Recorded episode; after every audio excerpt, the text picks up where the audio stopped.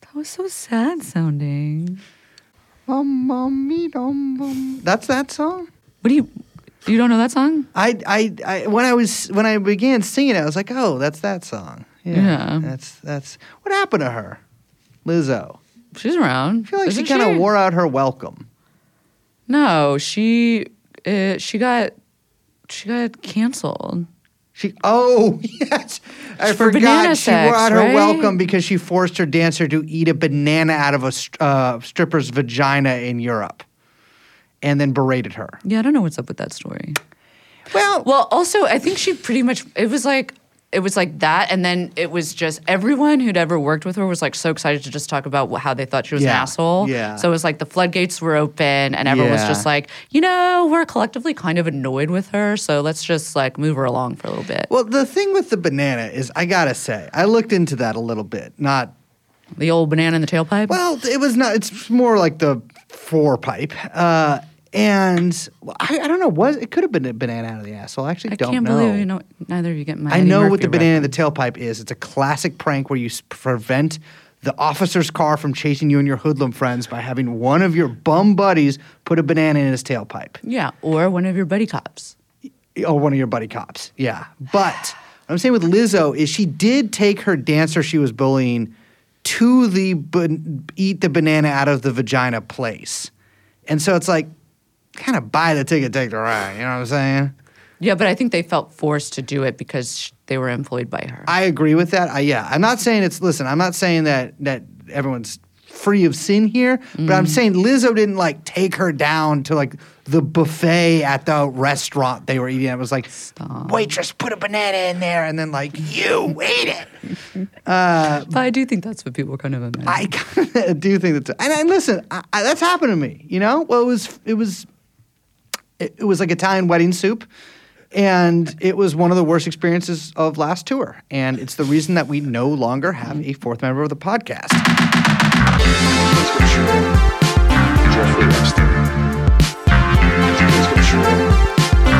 Jeffrey Epstein.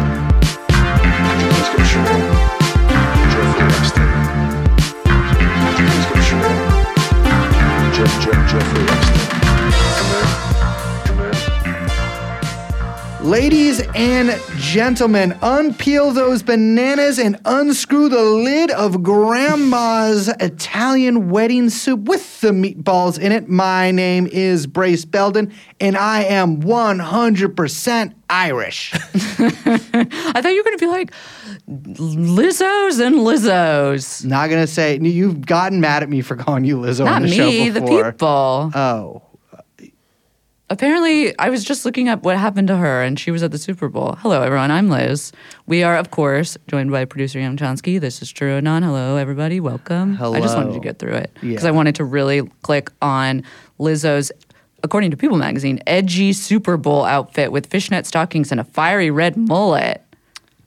oh my God! Also, I don't the think it's that edgy. Well, I don't know about that. I mean, this is a full SS uniform she's wearing here. this is absurd. She's not even wearing like the the the the woman's auxiliary kind of stuff. This is just full head to toe. She looks like Goebbels. Oh my god. Um, I appreciate her going to that.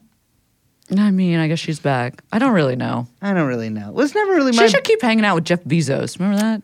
I do. There was well, it was a it- no, it was who's that picture? Lil Nas X, Katy Perry, Jeff Bezos, and I feel like there's someone else weird in it too.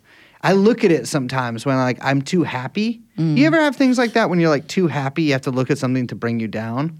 Like, no. What? You know, like you're having a good day and you're like, this is, I need to like watch This is fake. What you're saying? Shoah or something to like bring me. It's like to restore the balance. It doesn't make you have a bad day, but it just brings you down from having too good of a day. Mm. I think that's healthy. It's a yin and yang kind of thing that I'm into. I want to bring something to your attention before we get into the episode, Brace. What is I have it? some news, some personal news. It's sort of personal news, but it's not actually personal. But the personal is political, and this So, is facts. political news that is personal to me. So, do you remember two years ago?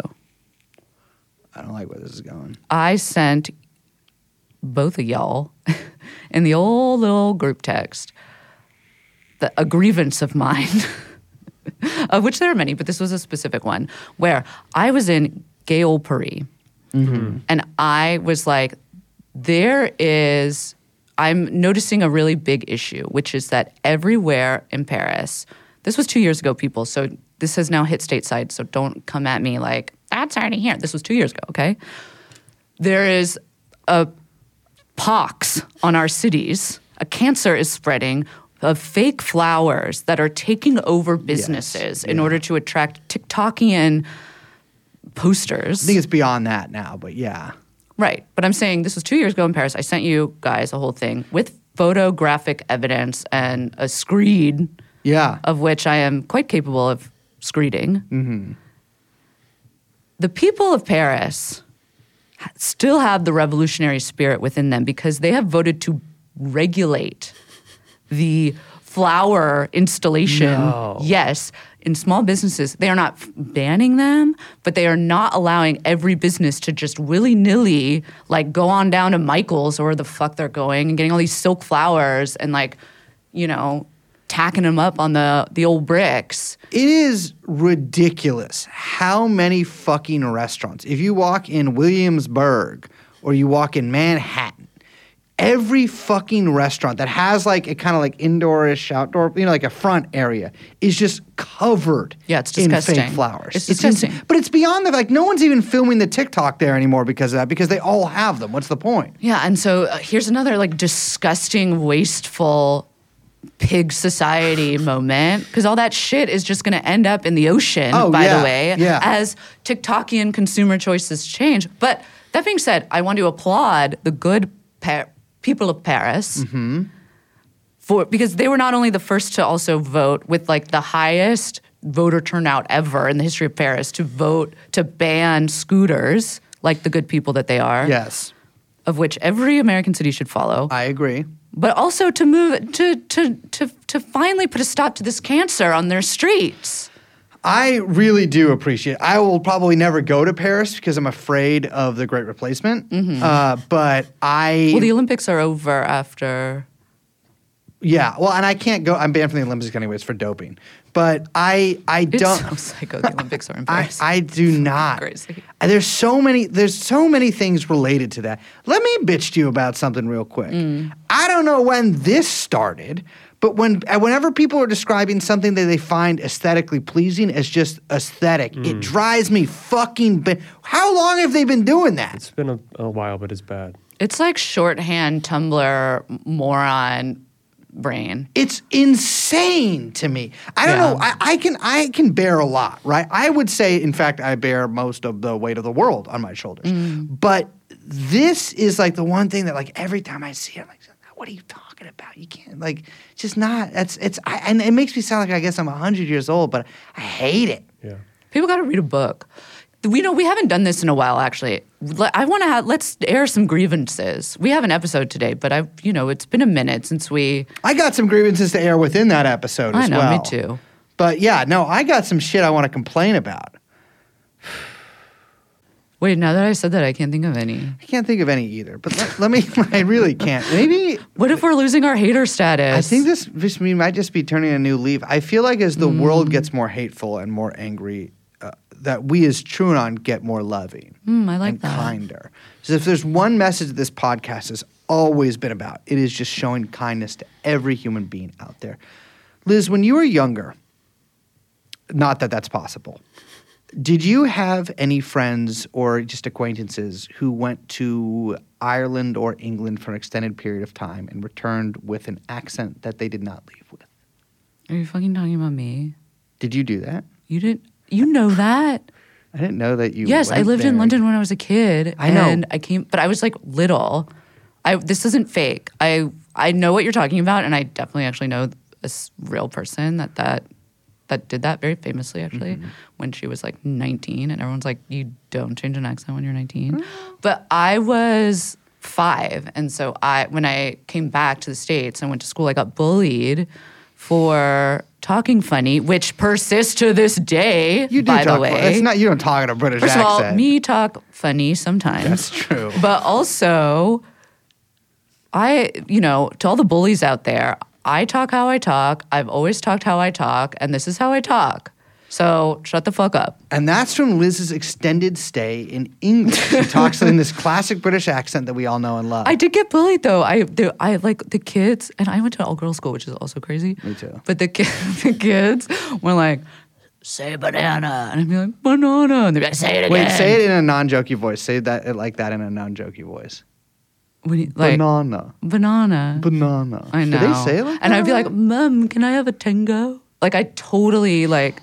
I know. that's I And I like kind of went British, like I broke British because I went home from school one day and complained to my mom that all the kids got to eat candy all day and I didn't. And she was like, Yeah, that's why they look like that. Like you can't have just eat fucking Cadbury bars at school. Oh, because British people do that. Yeah. Little British people love uh, their their sweets, sweet chocolate. Yeah. Like they're they're big guy. Actually, Willy Wonka is American. Now that I'm thinking of it, it just looks kind of like He's British coded. yeah, because it kind of Especially the the whole Chalamet ex- excursion. and just like the whole having a little poor boy go over there. That feels like uh, I feel like Gene Wilder, not British coded, but the Chalamet version definitely British coded. It is a crazy thing that they made a Wonka backstory movie, but. Yeah. Dark Wonka. what I'm getting to with the Irish British thing, because I feel like those are the two main ones. Like nobody goes to like West Africa for six months and like returns with a West African accent, or like goes to mm. France and returns I like. could see Prince Harry doing that. I, I, I could also see that, but like no, but you know what I mean. Like no one goes like I, I spent six months living in France and like I, I can't do a, a French uh, in speaking English accent, but you mm. you can imagine it. Mm-hmm. It's really only Irish or British, and I have known quite a few people that did this. What I'm asking with today's episode is, Liz, maybe that that should be legal. Switching your accent? Switching your accent. In fact, switching your race. Nope. Ladies and gentlemen, we are talking about one of the greatest inventions of all time that is now basically worthless. 23 There's so many things that we could that we could name. So many, there will be other things named in this episode that are basically worthless Mm. that were at one time heralded as wonderful inventions. Now, I want to ask here has anyone in this room ever got a 23andMe test done? No. Fuck no. What would you guess if you could? Uh, that I can ha- eat cilantro just fine. Um, Ashkenazi Jewish. Oh, you meant that stuff. Yeah. Uh, I don't give a fuck. raceless Liz. uh, I think that I would be some type of brother. I don't really know, like whatever that would mean, but I feel like I would be.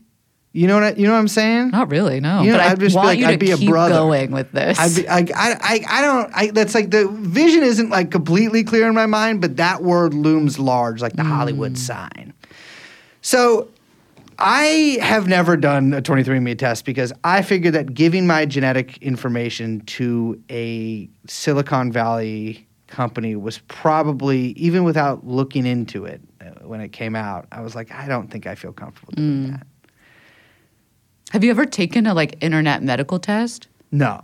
How, would- how would you even do that? Like you can get like buy like they have all those like direct to consumer like health tests. Have you ever taken one of those? No. There's like a really the one that's like very expensive and very famous, the Dutch test. But that's like more serious than the ones that are like, we test to see if you're allergic to wheat, or we test to see if you have. Oh, I just hormone have like the. Jew shit wrong with me. Like I like I the dairy hurts my tummy, uh, and I'm annoying. But I can't like no. I mean, because I think like 23andMe would tell you that, not I, the other don't- I, I don't need 23andMe to tell me that. I got a mirror and I can see myself in profile. My tongue can touch the tip of my nose without even really leaving my mouth. Is that true? I mean, it does leave my mouth. Wait, but- can wait, do it again. Nice. I listen. I look like a Der Stürmer drawing. You don't need to. You don't, Don't need to look me that. up. I have, however, been looking at the 23andMe subreddit. You kind of got me on this. Yeah, I last sent you night. that last night. Well, I've just been searching. Well, that's the 23andMe stock subreddit. I've been looking at the 23andMe subreddit and searching for the words surprised, Irish, and Indian. uh, and let me tell you, there are so many people out there that thought that they were 100% Irish and turn out to be perhaps not Irish at all. Which feels very Irish to me. Like that seems very Yes. part of the Irish experience. I, I, I, I think that specific part of brand of ignorance is per you are Irish American. Hmm. Like you you are almost more Irish American than than any of our the classic ones like the Boondock Saints or Good Will Hunting. Uh, the there's also a number of people who in all- like so many that it goes beyond cliche to like genuinely concerning who really did think that they were like uh, the the grandson of a Portuguese or not Portuguese excuse me a Cherokee princess. I mean, a Portuguese A princess. Por- would be kinda grandson cool. of a Portuguese princess would be kind of fire. Uh, but there would be there was a lot of people who thought that they were like sometimes a good deal native, despite having uh, Mm. no uh, necessarily identifiable native ancestors. Now, to our listeners, if you think that we have been doing this podcast for too long, that we've gotten too smart, we've gotten too good, we're gotten too professional to make jokes about Elizabeth Warren thinking that she's Native American, you are wrong. You are wrong. there That- will be lots of jokes about that in this episode. that is not only that, but behind the scenes, throughout the tenure of this program, I have been keeping a close eye on race faker scandals. And obviously, my dream. We should just do the episode. the race faker roundtable. I've told you about the race faker we, roundtable. gotta, we should get Friedland on for it. I want no. I want someone from every race. no, that's too. That's Dave Chappelle, like the, the race draft. That I know. I would. We'd have to figure out a way to make it not the race draft. Maybe Yeah. like you're not allowed to claim people. Well, I guess that's yeah. I don't know. But I just I picture that being. Uh, Mm. I, I. But yeah, you're right. You're probably right. A little too Dave Chappelle. Um. But yeah, I'm like I, the race. The race faker episode will come. we should get Taleb on to do it. That's what I'm saying. We should get some of the, We should get real race scientists on. Mm, interesting. But that gets us That's into a some weird, weird. territory too. So Yeah. yeah, and now that I was about to say maybe amateur race scientists, but that's actually probably even worse. Maybe it's maybe this needs to go back to Maybe the just board a Friedland. bit. Yeah, I guess that's that's an amateur race scientist right there, an amateur race. Um, but uh, the, there has been a number of scandals in Canada that are sort of Warrenian type scandals, including one of two women who appeared to be Indian from India who were claiming that they were Indian American, which I thought was very clever on their part. Wait, you mean Indian Like First Nations. First Nations? First Nations, but they were like, we're Indian. Well, it's a. I guess it was a homonym for them. Yeah, I mean it's it is. I can I can see the logic that they were using, thinking that they would get away with it, and pretty smart that they did. Did they all work in academia? No, uh, no, but but I will say the vast majority of these have occurred within the bounds of academia. Yeah, academia and media, I would say. Ac- yeah, almost well- exclusively. Well, and like the professional activist class. I mean, but then you also have to consider like there's probably a lot of amateur race fakers out there who just haven't risen to the ri Like, like uh, well, the ones that have gotten away with it. Yeah, true. But like Dolezal, for example, Dolezal only really got caught because she was rocking too hard, right? She was in the NAACP. She was like Well, and leading she was too chapter. early. She was also too early. But that was, was, like one thing is like it's real tough as an early adopter. Believe me, I know my cross to bear. Um, that when you come to something too too soon, the people aren't ready for it. no, They're not ready for it. no, they're really not. And and with with Dolezal, I have mixed feelings about her because I find her to be a pitiable figure. Did you watch Uh, the movie? I did. The movie made me really sad for her kids. It made me really Mm. sad. And then the OnlyFans. Remember that? Yeah, I felt much better about her when she was just doing cameo. Yeah, I didn't make you feel good either. But I there there's I have like a soft spot for Dolezal that I don't have for some of these other people because she's in the grand scheme of things really amateurish, right? Like she's not a professional. I mean, yeah, was Professional a- race faker? Yeah, she like she wasn't like somebody who's like uh, using a fake race to like get tenured professorship or something like that. You know what I mean? She was like, granted, she was in the Spokane Right, I was say. So yes, but like it's still relatively low. le- I can't imagine that paid. She wasn't running for senator, Yeah, exactly. for example, or for president. For president. that, Excuse that's me. that when that came out. Yeah, I guess it came out when Remember she when people defended? Man, this was That real was fun. Just to think back, there was the defense of the taking of the DNA test, Yes. Oh which was so good. I think that was from the like Pod Boys. And then she was like, kind of like, but see, like I am a little bit, right? I can't remember. Well, that's now. why these kinds of people, like Liz Warren, is such a perfect example of that kind of like upper middle class, like bored lady consumer. We'll say, don't need to gender because there's a lot of men out there too, and everyone in between.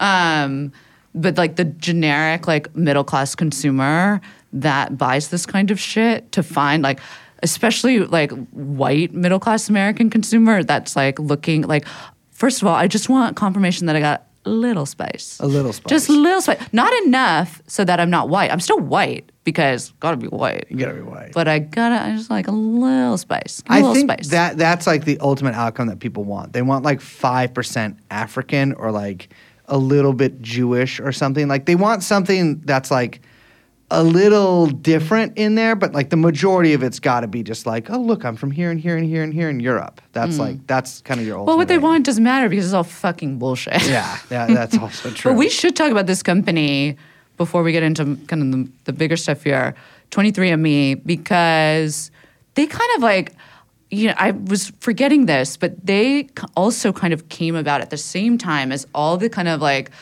the Theranos, the WeWorks, Yes. the like the the big sort of shiny DTC.com ecom web 2.0 revolutionaries with the like hotshot ceo that was gonna like you know change life as we know it forever Yeah, I, yeah, I, I, it is. It is sort of interesting to see like their story in that context too, um, especially considering some of the post-COVID uh, changes in the DTC healthcare space and how they have not been able to navigate that.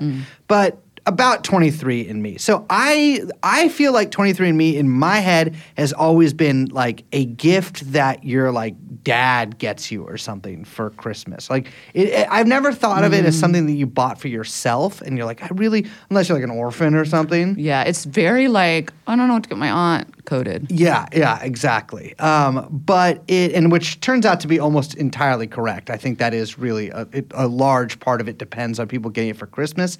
As I found out that paternity lawsuits skyrocket in February after people receive DNA and genetic tests for Christmas. you're kidding No, I'm not. They they are. There's like multiple articles about it, like that. Like they they greatly increase. Um, but a little bit of background Lord. about the, the company itself. So it was started in 2006, 2007 by Anne Wojcicki. I don't know how to pronounce it, but I'm assuming she's Polish, so this should come naturally to some members of this podcast. But again, I don't see race. well so we haven't taken any tests so none of us know could be anybody. And Anne Lavery, a geneticist. So two hands Wojcicki. Wojcicki. How do you fucking pronounce it? Her sister's the CEO of Google. Yeah. Or not Google, excuse me, YouTube. YouTube. Wojcicki. Wojcicki. So she is like a Wall Street lady who has invested heavily in, as she talks about in several interviews, WebMD, which I think should be illegal. many And- doctors would agree I- it's uh, the. I just think that sometimes some people maybe rely too heavily on it to self-diagnose and make themselves a little bit mentally ill. well now you just go to reddit Yeah, true, true, but it's and there's not. so I don't think many it's- people who can tell you what's wrong It's with you very helpful. It is kind of how I confirmed that I had a, a male yeast infection when I did, though, uh, instead of some kind of new kind of STD. Uh, and Anne Lavery, this geneticist uh, who seems to have maybe come up with some of the science behind it. Wojcicki was the daughter of a Palo Alto family, and the whole thing is like, I mean, she's pretty fucking boring. Yeah. she Uh, had a she did famously have a placard on her desk that said I'm CEO bitch just to kind of set the scene. Yeah. Because that's like where we were as a culture in 2006 2007. We were like, "Damn, that's the craziest thing a business leader can do in America." When do you think like bitch fell off? Like people were saying bitch like to be like like as like a, a positive thing. I mean, I, people still do it, but it had like a real I think heyday. I think bitch was pre-woke. bitch was kind of yeah, bitch was kind of pre woke. and then it was like it kind of it was like bitch and then also people were like um very much like reclaiming slut remember the famous slut walk oh, do I? and there was that that was the heyday of like the the, the bad gal that's Yeah. like also the boss gal like that whole thing so we kind of like flipped the script on that when when Me Too and wokeness kind of took over. Yeah, I so feel I like- feel it's all pre woke. Because now During the gender to- wars of the femin, like the feminist gender wars in like 06, 07, 08. I feel like with now, if you use bitch, you have to like uh, prefix it with like bad or something like that. Yeah, A lot. because this is also the time. Speaking of Dave Chappelle, obviously, I'm Rick James, bitch. yeah. So it was Yeah. Like, it was a classic, and obviously when when you know Zuck put that on his business card, famously, which is where this comes from, uh, from Facebook, he was referencing Dave Chappelle. Wait, what did he do? Zuckerberg said, "I'm CEO, bitch." That was his whole thing, Mark Zuckerberg said that? dude. What? You don't know this? No. This is like classic canon. That's fucking crazy. and he took it as a riff that. from because like white college Yeah, boys loved that. loved Dave Chappelle. Talk about wanting some spice. They were like all over that shit, and so he was like, "Oh, I'm not Rick James, bitch. Uh, I'm CEO, bitch." That was his whole thing. Well, Wujiciki. Wow, it's gonna keep getting weirder. Isn't It's it? gonna. It's, I'm just. You can pronounce No, the name any way you like. I love it. Let's see what, how where it goes. All right, so Wojcicki's sister was renting out her garage to a couple of guys who would go on to found a company called Google, then called Backrub. So she was Wait, renting. what? Yeah, uh, did you know this? No. Google was originally called Backrub. The Is company that- was called Backrub. Is that true? Yes, which is incidentally the very reason I'm banned from Google's offices, or as they call them, campuses, which is strange because it's not a place to learn how to love other people, as I found out. So, Anne starts dating Sergey Brin, uh, who is famously one of the top honchos at Google. And she's like, All right, Sergey, I have this idea for a company. We're going to do at home DTC genetic tests. I got this lady, Ann Laver, here. She got another guy. And 23andMe gets some immediate startup funding from Google and Genentech. Now, I know Genentech mainly because I worked at a flower shop, and today is Valentine's Day, and I was asked to work at this very same flower shop by my boss via text message yesterday. Wait, seriously? Yes. He was like, "Can you come in?" He said, Can you work tomorrow? Yeah. I, I would, but I'm not in San Francisco right now. I worked there like three years ago on Valentine's Day. It's good money, and I'm good at it. Uh, although How come you've never given me flowers? I don't. Do You've you never ask- given me or made an arrangement. I'm not that good at it. But So- you just said you were good at it. No, I'm good at working at a flower shop. I'm not good at making bouquets. Those are two insanely. What do you mean? Are you good at what? You're good at like what? Rigging the cash register? No, I'm not that good at that. Uh, I'm good at just the general vibe. They got- and it's not really like a shop. It's like a stand. It's a flower stand on the corner of 19th and Quintara. That is Brothers Papadopoulos, Brothers Papadopoulos Flowers, 100% Greek flower shop on 19th and Quintara, where I worked for many well, years. have they taken a test? Uh, I, you don't need to take a test for those those guys. they are they are they are from the main, not the mainland. Yeah, they're from the mainland of Really? Greece. Yeah, oh yeah, they are. Uh, and boy, it is. let me tell you, best flower shop in San Francisco. But it doesn't have windows or doors, so it's technically a flower stand. Uh, anyways, Anne starts dating Sergey Brin. Sergey was like, "Listen, I got some money for your company, Genentech, which the the reason I mentioned the flower shop is the buses used to stop by there, and uh, I would be like, that just seems like an evil, Horrible name for a company. Very Horrible, evil. very evil sounding, right? Yeah. Uh, and within two years of starting, Wajasigi mysteriously, and we still don't know how this happened, kicked out Anne Lavery. Now, you might say that that is not a very nice thing to do to ice out your co founder uh, within two years and sort of just taking the ultimate position from her. But this is Silicon Valley, baby. No, I was don't gonna say like she's it? just doing the again. She's just copying Mark Zuckerberg. Exactly. Uh, so 23andMe kind of got its start doing these at home, pretty expensive tests, but they really blew up into prominence when Sergey Brin debuts his blog, which only has like three blog posts and is still up, uh, talking about his results for tw- from 23andMe. His results and reaction foreshadowed some of the problems with 23andMe. So he found out he had a gene that showed increased risk for Parkinson's. Now, Brin's mother has Poss- yeah, possibly. yeah, possibly. He might have increased risk for Parkinson's. Yeah. But Brin's mother has Parkinson's, and so he was like, well, there's nothing I can really do with this information uh, because Parkinson's, we don't really completely know what causes it. Uh, but it becomes like this like sort of revelatory thing for him. He's like, I found out so much from my genes. So Brin and Wojcicki marry, and this is a little off topic, but I thought this was very interesting. And they have two kids which take the last name Wojin, which is a portmanteau of both of their names. That's very popular in like upper, like in like progressive upper middle class. really? Yes. I know like one female founder who did the same with her child and her VC partner. Um, but yeah, it's like a very popular thing for like trying to figure out a more progressive way to have like combined, not a hyphen name, but combined names. Whoa. Yeah. Well, unfortunately, names weren't the only thing that Mr. Brin was combining, because he is also, in fact, neither sir nor gay. He was in charge of a little project called Google Glass. And there was a woman who was at Google Glass that he thought looked ravishing in those beautiful shades.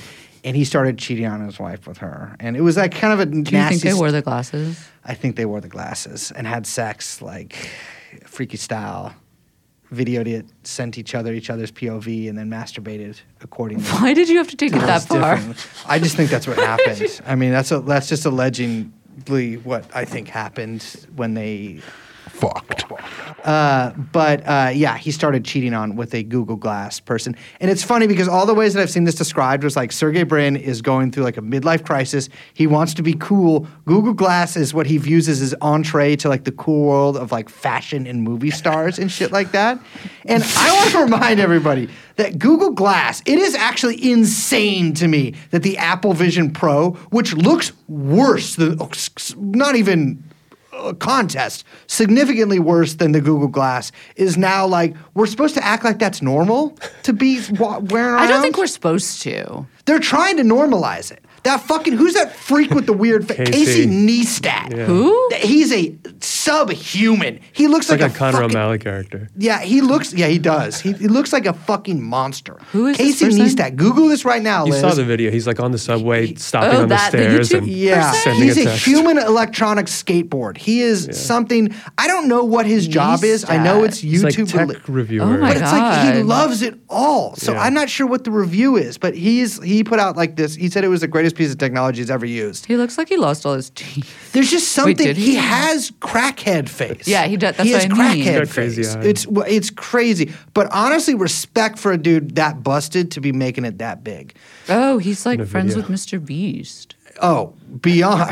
let me tell you, the whole Google Glass or whatever the Apple Vision Pro ad that he did was just an ad also for Mr. Beast, Yeah. who also is fucking weird looking. Yeah, they are weird looking. Anyways, this is for some reason we're supposed to pretend like we can tolerate this. I I yearn for the days back when Google Glass came out, when it was met with physical violence Mm. It was. the I streets. some, there was like I was at Four Barrel and someone started a fucking fight with someone who was wearing them in Four Barrel, which is like so San Francisco and also so of that time. Um, and pe- we started calling them Google Google Glass holes. Yeah, yeah, yeah. They uh, there was one person who got beat up and robbed for their Google glasses on either 16th or 24th Street BART, Hmm. and then famously in Molotovs. Uh, the Oh, pump on right. Haight Street, there was a, a woman who I believe was a Google employee who was confronted by patrons, rightfully by being like, "Are you filming us?" yeah. Uh, and I, How can you wear Google glasses into Molotovs? I don't know. That's I crazy. guess- I have a question about the Apple Visions, Uh-huh. the pros. Um, I don't like that it's called Apple Vision Pro because that does imply that there is an Apple a version called Apple Vision. So I just want to Apple Vision Amateur. canonically because there's we have the iPhone and the iPhone Pro, but okay. Um, if you were wearing those, couldn't someone just like take them like they're off of you? to you. Okay, So- but could they steal your wallet when you had them on and you wouldn't know? It would be much easier to kinetically annihilate somebody who was wearing them because they I think there's like a there's like motion blur with when you wear them and so they wouldn't be able to see you as clearly. Okay. But uh, I, I feel like anything you want to do negative to somebody would be made easier via them wearing the Apple Vision Pro. I don't think that they are going to be adopted uh, in public, but I definitely think that like in me. private, there's going to be a lot of people using them. Yeah. Oh, absolutely. I think that we should try them out. By the way, I also think we should try them out. If we can return them, if we can I return them should and we can figure out how to do a little video component, I think we should. Oh, like if we can film the podcast. Yeah. Okay. If we can film I can, it, I think so you can see what I'm seeing or whatever. that would. I don't know if that I don't know if is that would be even interesting. but I think there's something we could we could do there. Sorry. We're Anyways, really just Sergey Brin is because of this midlife crisis, because he's seen his future so clearly through these Google glasses and seen that there's nothing but changing diapers with his CEO wife. He starts fucking around, and their marriage breaks up. They split up, and then she gets together with Alex Rodriguez, A Rod. A Rod. Yeah, I mean, who didn't? facts. Anyways, back to the actual product at hand. 23andMe takes off and they start t- t- selling their genetic test in 2007. There's a ton of press about spit parties. Yeah, that's gross. Yeah, yeah. At, at New York Fashion Week in Davos, which, ladies and gentlemen, if you have ever been a member of a spit party at Davos, please Hit the tip line. Hit the motherfucking tip line. So uh, back then, 23andMe has their product has changed a bit, which we're going to talk about. But back then, the shit that they were like offering at like in their results was like fucking crazy. So like Ivanka Trump famously, she bragged that like her test showed that she had a very gen- low genetic risk for obesity. so it used to be they would be like, oh. Um, you probably aren't going to be obese. Oh, you might have a predisposition for this. And like all of these sort of um, health markers that really you can't get away with saying anymore, they were kind of, they were putting out there from the get go. But the science doesn't support this kind of shit. I just want to say, like, they, like, genes are not the most powerful indicator for predicting various diseases. Uh huh. Um, family history is. We should not confuse that with genetics. That's those are two very different things. Um, though conceptually, I can understand how that gets mixed up in the same way that people mix up gen- like genetics and ancestry, which we're going to talk about. Um, but 23andMe had basically kind of switched the game on this and was was trying to put out tests that could suggest that possibly all of this stuff could be read by genetics straight up. Yeah, and th- this kind of got them into some hot water at certain points. I mean, th- there's there's I can kind of think of some immediate concerns I would have. I listened to an interview with Anne uh, Wojcicki, and uh, her whole thing it was it was about gatekeepers, and this is something that that she this is something that like tech people talk about a lot, or like entrepreneur type people talk about a lot. What they mean generally is regulators. Yeah. uh, and uh, the The, regulator go- the in- government. yeah, she was being interviewed by uh, Jeffrey Epstein Powell and LinkedIn co-founder Reid Hoffman. Uh, and the the the problem that she kept running up against was that they were essentially offering medical information uh, that was outside of the provenance of doctors, right? So like you don't have these results mediated by a doctor or like done in a very medical setting and so you're just like given a bunch of like results that like you have people like ivanka trump sort of just interpreting for themselves it's sort of like getting Right. back the results of a blood test and you kind of just figuring those out yourself Yes. And the like the part one of the biggest parts to highlight here is that like the way that they can kind of compare all of this stuff, it was based on what they already had in their database, right? Which is like really important to highlight. So the more information they're able to collect and put into their database, like the more quote unquote accurate they can say the results are. Yeah. But all of it is incredibly specious. Yeah, and like there's there's some so I was able to I had a friend give me uh, access to their 23andme account uh, when we were doing this episode and uh, funnily enough you actually get upcharged if you want to look at like more of the health stuff so there's really only like a bunch Yeah. of worthless information but I kind of went over all of these different things that it said like do you sneeze when you see sunlight is this finger longer than this finger whatever Such useful information. and it was just like uh, all, all wrong. Like it wasn't right. Like 23andMe's results were were inaccurate in those cases. So like it, it kind of seems I don't know. It, it it like I'm sure that there are some useful predictors in that stuff, but like and I again none of this was like really medical shit, but like it just seemed kind of like a party trick. It is. I mean, it is. But back then, when they were trying to make like kind of crazier claims, the FDA rightfully tried to started to intervene Yeah. because basically, like. If you are offering this under the FDA, you're technically a medical device company, and that means that your ass is getting regulated um, because the FDA regulates such things Yeah. uh, this whole saga did not go well because I think 23andMe realized, like, oh shit, the FDA is going to shut us down because we can't be offering this kind of information to people, one, like you say, without context, which is what a doctor provides. Um, and is able to take a kind of more holistic social history in order to actually understand the kind of context in which this sort of one little marker could possibly be useful in highlighting Exactly. right? Um, but also because like the shit was wrong. It was like wrong. They were giving incorrect information, and so the FDA is like, wait, we need to show, I, like, you need to submit proof that your products are working as you're advertising them. Like, you can't be advertising that you can show people whether or not they're going to become obese sometime in their lifetime by a simple genetic test. You know, this is like it's so fucking Elizabeth Holmes coded. You know, Yeah, it really is. minus the fraud, maybe. But um, 23andMe just ignored the FDA. Yeah, and and that's not. Listen, I am not going to tell people here to answer their emails because I might would make myself a hypocrite.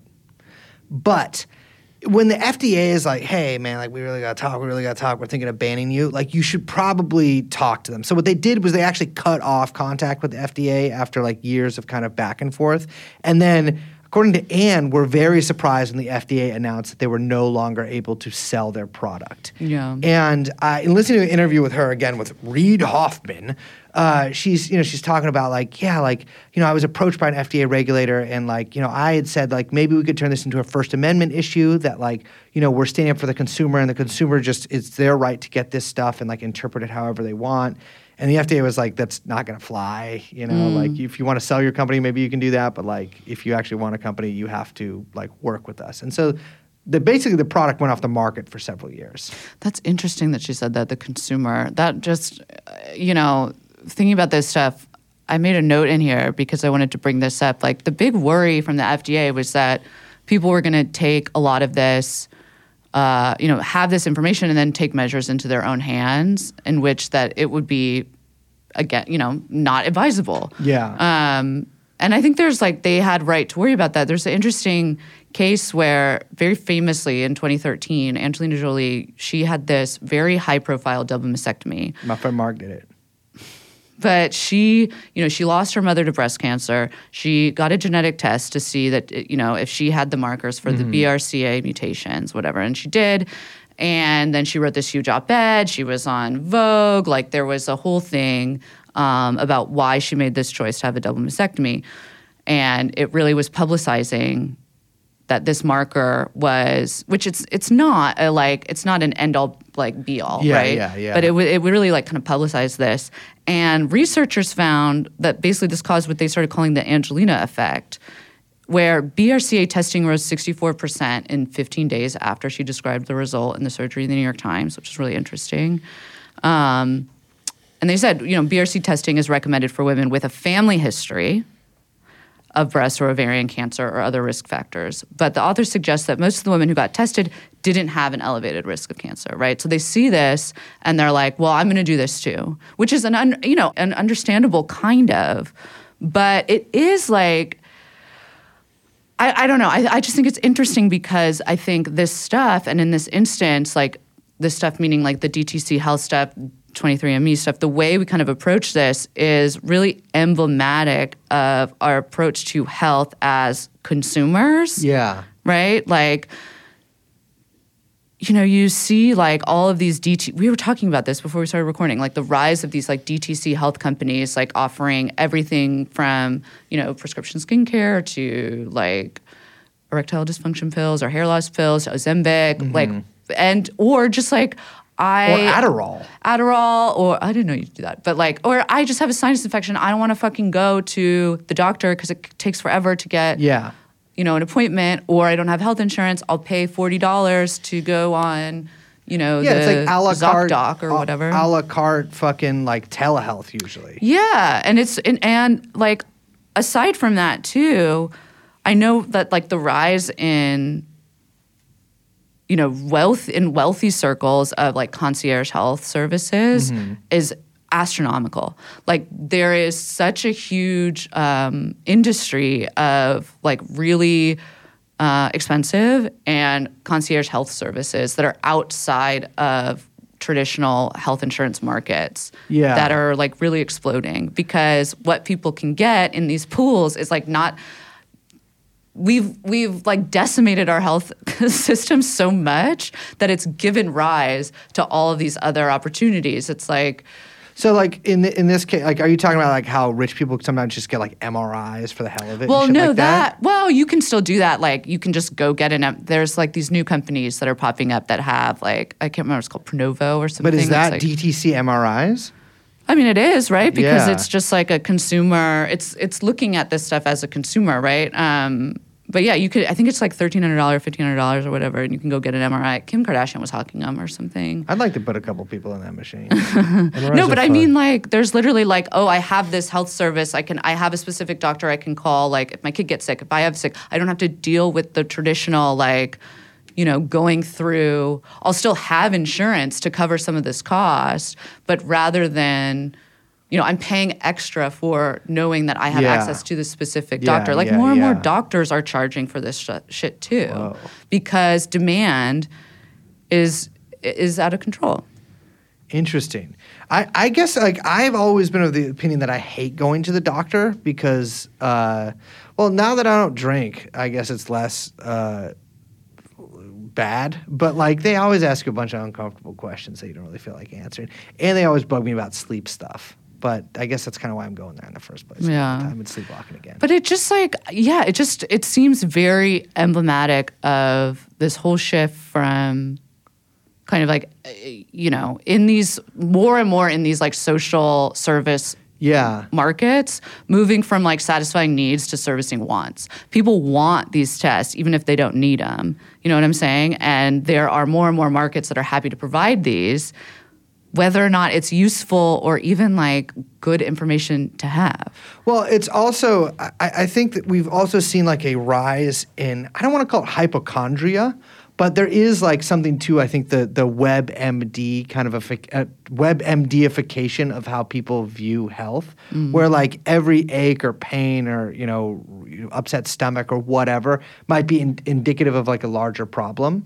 And this sort of paranoia that's fostered, I think, by access to too much information, but too little ability to parse that information in a way that would Totally. be actually helpful to you.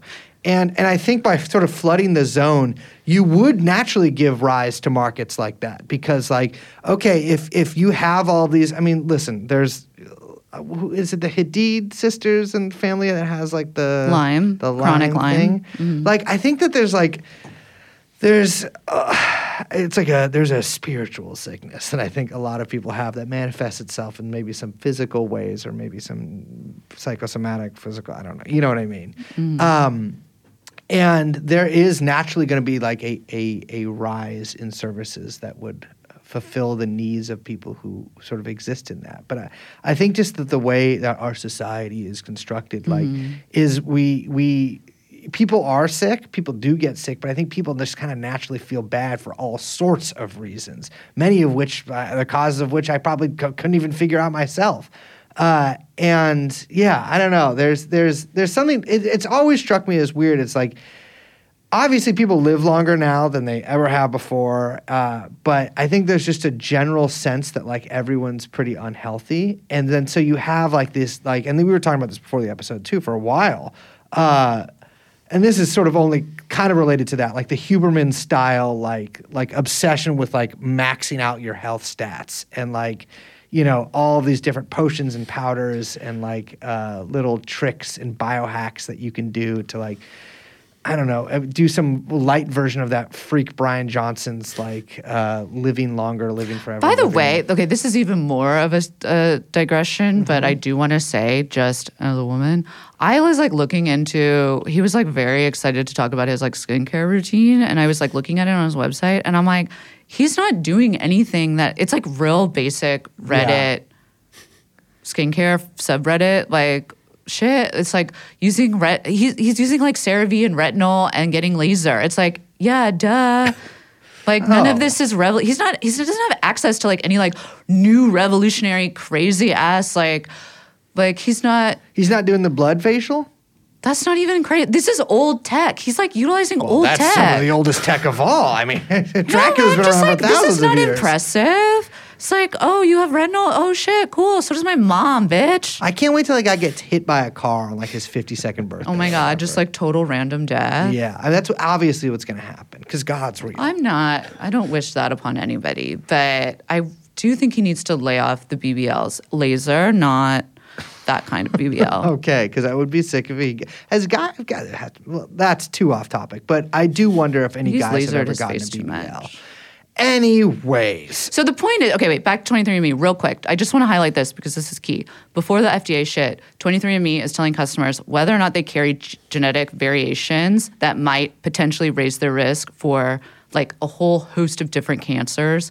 Or and it was like giving predictions on how like certain medications would like work for them. Like just doing shit. They were so out of pocket what they were doing. yeah, yeah. Okay, so I just want to make that clear.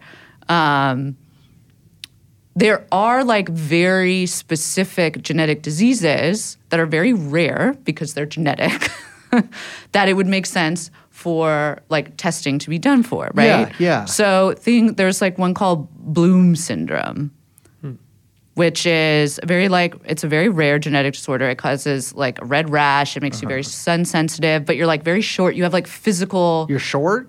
yeah, but it's, it causes like physical abnormalities. Yeah, yeah, yeah. Um, and it's caused by you're gonna make some. You're gonna. I'm already anticipating your joke, so I'm just gonna move on right past it. It's caused by a mutation in the BLM gene, I'm not making a joke about that. I don't think it's funny to you.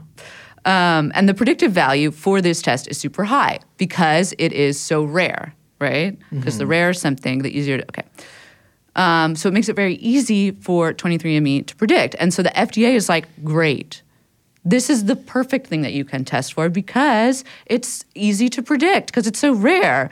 But for 23andMe, they're like, well, if it's fucking rare, why do we want to predict? Like, no one wants that because it's so rare. We're Yeah, not going to get so you're customers. only do you giving see how like these two things are not compatible? Yes, yeah. the yeah. technology and the and the you know the profit drive does not these do not work together Well, the thing is, like, it's it's funny because the only thing that you could really learn from like a genetic test like this is bad news, right? Like, I mean, there's some things that you could learn, like, okay, maybe you have a greater propensity for like uh, more swagger or something like that. But like, it's that's really that little spice you're looking for a little spicy. Well, that's not really. No, I think anyone of any race can have swagger, but maybe you dis- d- disagree on that. But I think that like really what you're like scared of is like you, you have the gene that's going to give you dick cancer or whatever, like 100%. And so like yeah, there is this kind of like like I think there's so many things on the 23andme website too of like how to process this information, like any bad information you might get from 23andme. But I do think it's crazy because like uh, like getting this stuff unmediated by like maybe I'm kind of a medical professional, although I do think they offer concierge health services at 23andme Of now, course. which we can talk about a little bit more later. Um, but really, what people wanted was to learn about their fucking ancestry. Like that's how it took off. yes because the stuff that would be popular like the obesity markers for example like something like that like family history and social conditions are like way more instructive than like any kind of genetic marker. Uh, and so the predictive value is super low. Like the something that would be popular medically like for medical knowledge is too low predict like predictively speaking the science is not there the science is not there The science is not there. so they had to kind of like figure out a solution and they sort of fell into it with this ancestry stuff. Yeah, and that's like sort of. I, I it's funny because I think that's now what 23andMe is like almost entirely known for. Right? Is like finding out that you're like five percent Iberian Peninsula or something like that. Um, you know, there's been a lot of criticisms that like sometimes it's maybe the labels that they use for people from certain places are maybe not so accurate to like what they're actually describing. And I think there's a ton of false positives for sub-Saharan Africa Ashkenazi Jewish, I think it is, and I think Chinese as well. Um, but it really 23andMe is like, um, you're Chinese. uh, you're Chinese. Um, but uh, they're um, it, it's funny because like at its core, this is essentially like a cocktail party conversation product, right?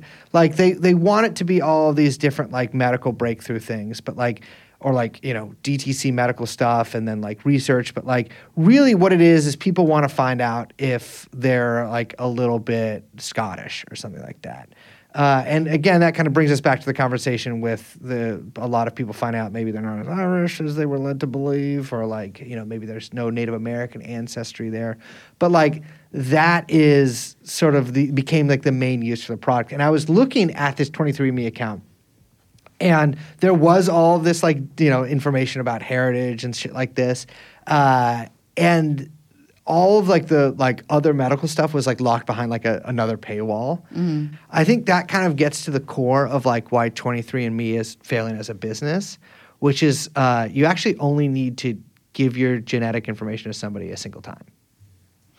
Yeah, I mean, also, I'm just, I don't understand this shit. Like you said, it's like a party trick. This is like Funko to me. Yeah, This is oh, like yeah. middle class Funko, I need a toy shit. and it's fake. Like, I- what does yeah. this tell you about yourself that is useful, interesting, or tells you anything about who you are? Like, it doesn't actually tell you anything. Well, it's it's funny because there's there's there's the way I think of it is this: it's like, yeah, you can might find out that like you know you're you're five percent Italian or something like that, but like that doesn't actually tell you anything about like what makes up your core identity as a person, even like your your ethnic background or whatever. Like, Yeah, what does that even mean to? That doesn't even mean anything. Well, I think part of it is a reflection of, and not to be like too much like you or whatever, but like part of it, I think, is what that's that's a way to sound. Uh, I think part of it's a reflection of how people want to like know who they are in an era that it's very difficult to know who one is, oneself is. That's how you think I sound? No, it would be way longer than that. Uh, but that is. Don't get mad at him for laughing. I'm gonna get mad at him for laughing. Maybe we should check your DNA for being rude. I'm 100% that bitch. One We're gonna- hundred percent. Um, but uh, but yeah, I think I think it really does. Like I think that there is like that sort of shattering, especially of. I mean, not to sound like to whatever, and not like Liz, but to whatever. Uh, there are these sort of like. You know, this lack of, I guess, ethnic enclaves that people used to live in, right? And like these communities that you would like maybe grow up in. Like, you know, I'm from like the Irish part of this or whatever. And like everyone's, we're a nation of rootless cosmopolitans. And so I think part of it is people searching for that. But all of these categories have like shifted Yeah, of and morphed historically, socially.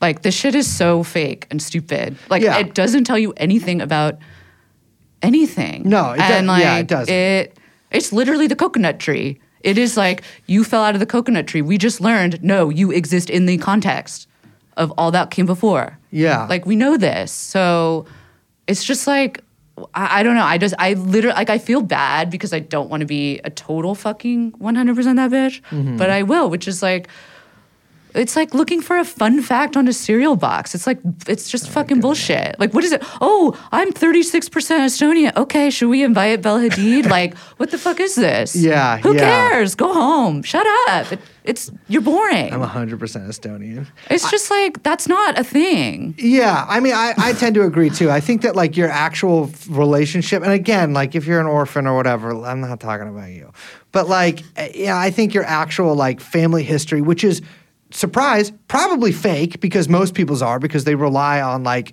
half remembered shit that you heard from your uncle, is more real than uh, like a genetic test. But then, of course, you get someone like Elizabeth Warren, in which case I would take the opposite argument. So I guess it's really what's most convenient for me. But yeah, I, I, I tend to agree with that. I don't think it actually can tell you anything that useful about yourself in in, in real terms or in like uh, a family way. But it's like a fun dinner party conversation that you have a couple weeks Not after. the lamest dinner party ever. Well, I, I'm not a big dinner party. I don't get invited. to a It lot of one fun thing though is it can tell you if you're a killer.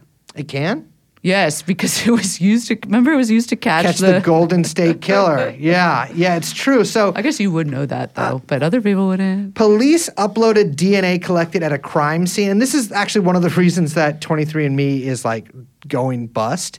Is because of this. The police uploaded DNA collected at a crime scene to a website which was not 23andMe and caught the Golden State Killer because relatives of his had uploaded their DNA. You don't actually even have to be that closely related. You can be like a third cousin, but if enough third cousins upload their DNA, they can like connect it and figure it out from there. That's a huge part of their of their business model. What, whose? 23andMe is like Oh, making all of these third party Yes. connections because of how big their database has gotten. They can, Yeah. So like even if I if my aunt has done 23andMe, then I'm probably in their database somewhere if she's filled out all of these certain things, even though they don't have my DNA, if that makes sense. Well, what police did was they they basically were using they were like uh, signing up for the, and this this wasn't 23andme this is a different website. They were signing up for all of these like other kind of genetic like database websites uploading uh, the DNA from these like you know these crime scenes and then connecting it almost like you could with a like just a regular sort of civilian account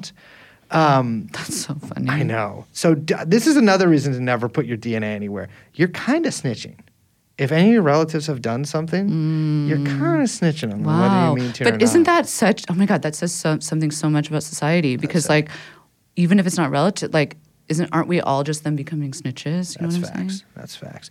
Uh, Jason Koebler at 404 Media had a good point about this because the website in which that DNA was uploaded, they did say like that that was not against their terms of service to work with law enforcement with uh, I think in terms of rape kits and murders, but they changed their terms of service later to include an assault case in Utah, and then a judge ruled that it could be used in like a wide variety of cases. So, and this is actually a, a very important point about all this stuff. Is 23andMe makes this big point about their terms of service where you have to opt into certain stuff, and you know you have to you know you have to allow your like specifically opt in to allow your stuff to be used for medical research of some kind, and your data's uh, anonymized or whatever. But like terms of services terms of service can be changed after the fact right? 23andme they're doing so badly right now they could be sold to a different company like the dna database that the golden state killer cops used. Uh, they can be it can be sold to a different uh, company and then they have all of that data. And so like just because you upload your stuff today to a website that's promising this this this and this there's no takebacks on that like they have your genetic data forever, and like I, I, you know, it's it's it's like I'm not, I don't want to sound too out there about this or anything, but like I think reflexively, if your impulse is like, hmm, maybe I shouldn't send my genetic information to this private company based out of Silicon Valley, that is a good instinct to have because they could do any number of things, things which I don't not even smart enough to know about uh, with it, and you have basically no recourse. The thing that's funny too is that like I don't think they even know what to do with it. Yes. Like they have I think so many of these companies for their I mean we should say like 23andme might just totally go under. Their stock is worth like nothing. They can't figure cents. out 59 cents. Excuse me, 59 cents, not nothing. But um, they Mm-hmm. It's can't figure stock, out like what to do with this business. Um, and I think a lot of people banked, no pun intended, on the idea of their data bank just being worth so much. Yeah. It's like, oh, to somebody's gonna want this. But it turns out like no, it's almost like no one really knows what to do with it. Well, this is the problem with all of these things. Remember, oh, there was that whole thing like uh, data is the new gold or whatever. Yes. Guess what? Most data is fucking worthless. The people are just selling Until the idea a, of data. AGI. Yes, yes. But like most data is fucking useless. And There's so too like, much of it. and there's too much of it. And like this data, sh- to a, a layman like myself, I'm like, this data should be worth something. There's a bunch of genetic, genetic information. It's not worth as much as they thought it was. Yeah, they did sign. They just signed a big exclusive with a drug company for R and D. Yeah. Um, but it was only like twenty million dollars, not that much. Well, that's that's the thing is too. is 23andMe also started up like a drug research division because they're like, we have all this genetic data, like we should. Yeah, you know- it turns out doing dr- drug research is one not super profitable until it is, and unless you like want, you have to think long term. You have to create a COVID like strain. Yeah. leak it. have your shit ready to rock with that. Exactly. Everyone knows how it went Have down. We were Fauci all on there. the payroll. Yeah, yeah, yeah. I mean, no, but seriously, like they they want to do all this R and D, which uh, super regulated, Yeah. super long term, not a lot of profit unless you hit, and is like a money sink. Exactly. So like, I think I think with in the specific case of 23andMe, I think that like they have maybe two drugs in like the entire time that they like are like actually really have some promising results for. And like none of that at like minimum would be like 10 years. And like you're not running a company that can afford to be unprofitable. I, I don't know if they have ever been profitable. It's a tech company, so I would I would have to check on that. Uh, but I know that they weren't for quite a long time. But like you don't have like another 10 years lead time, especially if business is going so bad. Because like I was saying, the problem with a company like 23andMe is that you do a genetic test a single time. And so their website now has all these different pricing tiers because they're trying to upsell people on more and more shit to do with their genetics, right? So it's like more DTC fucking like telehealth shit. Uh, because like it's unnecessary because they figured out a little too late that like really only a lot of this online business shit is profitable on a subscription basis. Right. Who would subscribe to something like this? I don't It- know. we were saying how we were looking i was looking at the like stock subreddit because these poor um, some of it's pretty dark i mean these poor people are like uh, do you think it's ever going to come back but there was i mean a lot of people are trying to think of like how this company could turn it around and i do think it's worth dipping into this one potential solution that user Kirstum posted because I do think it gets to the fucking mindset of that's like at the bottom of some of this shit. Um, which is the subject is Anne. Can you just open the API to Tinder, please?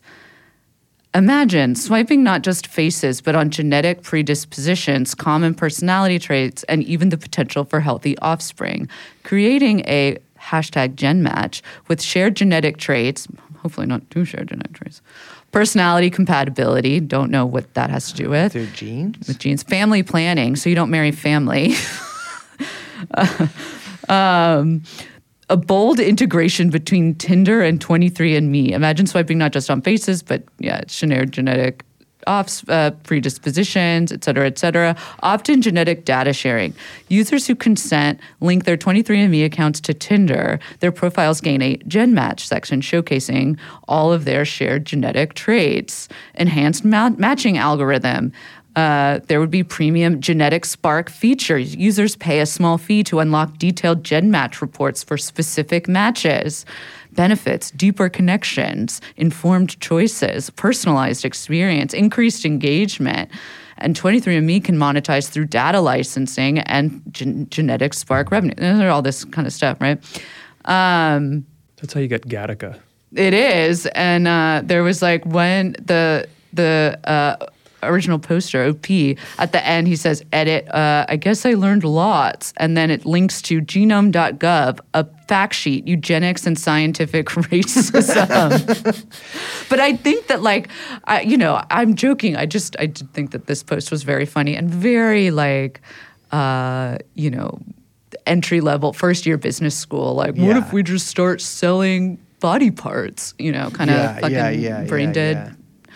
Now, leader of Argentina is thinking. Um, but it does show like what this when you put this kind of information and try to monetize it in a marketplace this makes sense this is where this goes right Yeah, like yeah. the way for this to be profitable and to continue to be um, you know useful like at bottom it has some really really dark you know it has a really really dark base at the bottom Yeah, I, I I agree. I mean, it's it's it's so funny because uh, you know, 23andMe's entire obviously it's a private company. Like its in, entire purpose is to serve a market and, and make a profit from that. Um, but you do run up against these these these very real roadblocks, and you kind of just have to keep and keep and keep expanding.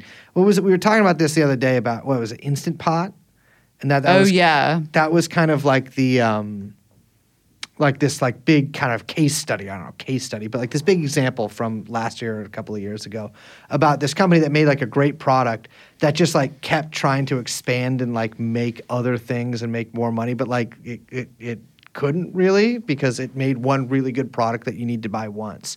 Yeah. Um, 23andMe has the disadvantage of making one kind of novelty product that you only need to buy once. And so it's less useful than an Instapot uh, and will probably provide you significantly less uh, time enjoyed with product. Uh, but uh, Yeah, it's just it's so fucking goofy to me.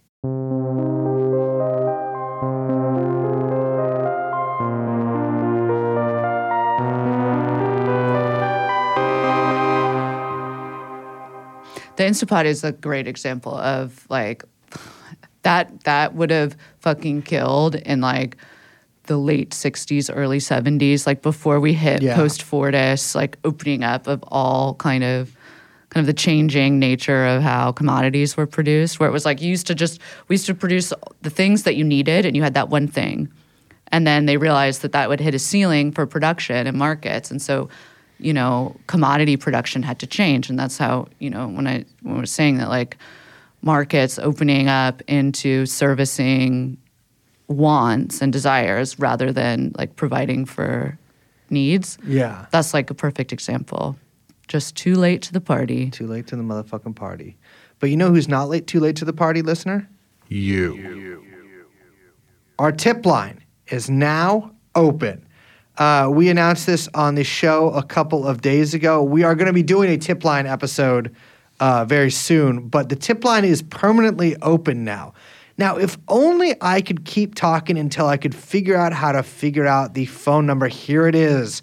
Uh, I love that you do that instead of just pausing and like knowing that our lovely producer will cut the the pause and I just appreciate it I because I, don't, I don't yeah, want to cut I'm the pause. sorry. I'm hel- I'm helping his ass out, but also because I'm acting like this is live radio, and I can't leave a second of dead air. That phone number is 646 801 1129. That's 646 801 1129. Ladies and gentlemen, if you have any questions, nope, no questions. Do not ask us questions on that. They can ask Actually, me a question. They could ask. You could ask Liz question. Well, you could ask. I don't want people asking like questions on What do you it mean? because it's like I'm not going to answer them. So you're But just asking a question. they can do whatever they want. I and guess we're you- the ones that have to deal with it. you it. cannot do whatever you want on this phone number. Do not listen. You can't do whatever you want on this phone number. You can ask me a question. You can ask Liz a question. You can ask maybe for No, some. don't. You can't ask Brace a question. He already said no. I don't want a question. I'm like, you can ask first if you need some advice or something. But really, if you have any tips, any leads, or any goofy stuff, Yeah, send it over. I've already been down a couple rabbit holes, so I appreciate Yeah, that. we've gotten a lot of very, frankly, insane voice messages left on this number. Yeah. Also, if you used to be someone who called into Art Bell's show, hit our tip line. Hit I'd like to hear line. from you. I'd like to see what you're up to nowadays. Hit the tip line. I'd like to see, you know, where where your mind's at. Once again, that number is 646 801 1129. And with that being said, I'm going to go spit in a cup and then drink it right up. My name is Brace Belden. I'm Liz. We are, of course, joined by producer Young Chomsky, and this has been TrueAnon. We'll see you next time. Bye bye. Let's go Sharon. Jeffrey Epstein. Let's go Sharon. Jeffrey Epstein. Let's go Sharon. Jeffrey Epstein. Jeff, Jeff, Jeffrey Epstein.